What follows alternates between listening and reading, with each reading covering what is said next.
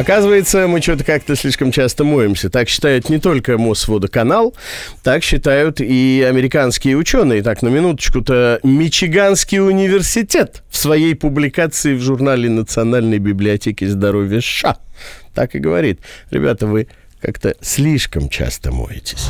Рубен и Ева. Давай конкретней. Цифры хочу. Цифр точных не будет. Суть вот в чем.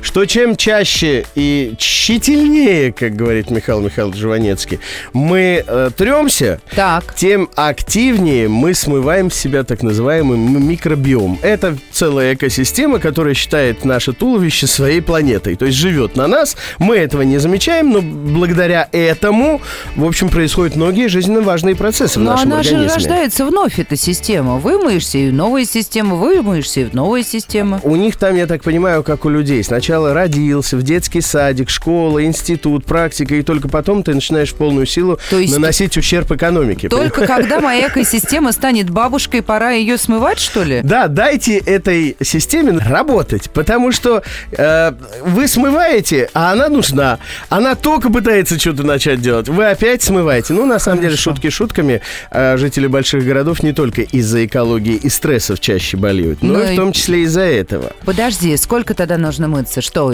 А здесь смотрите, какая формула. А, правильно принимать душ не два раза в день, не раз в день, нет формулы, а только когда ты чувствуешь себя грязной.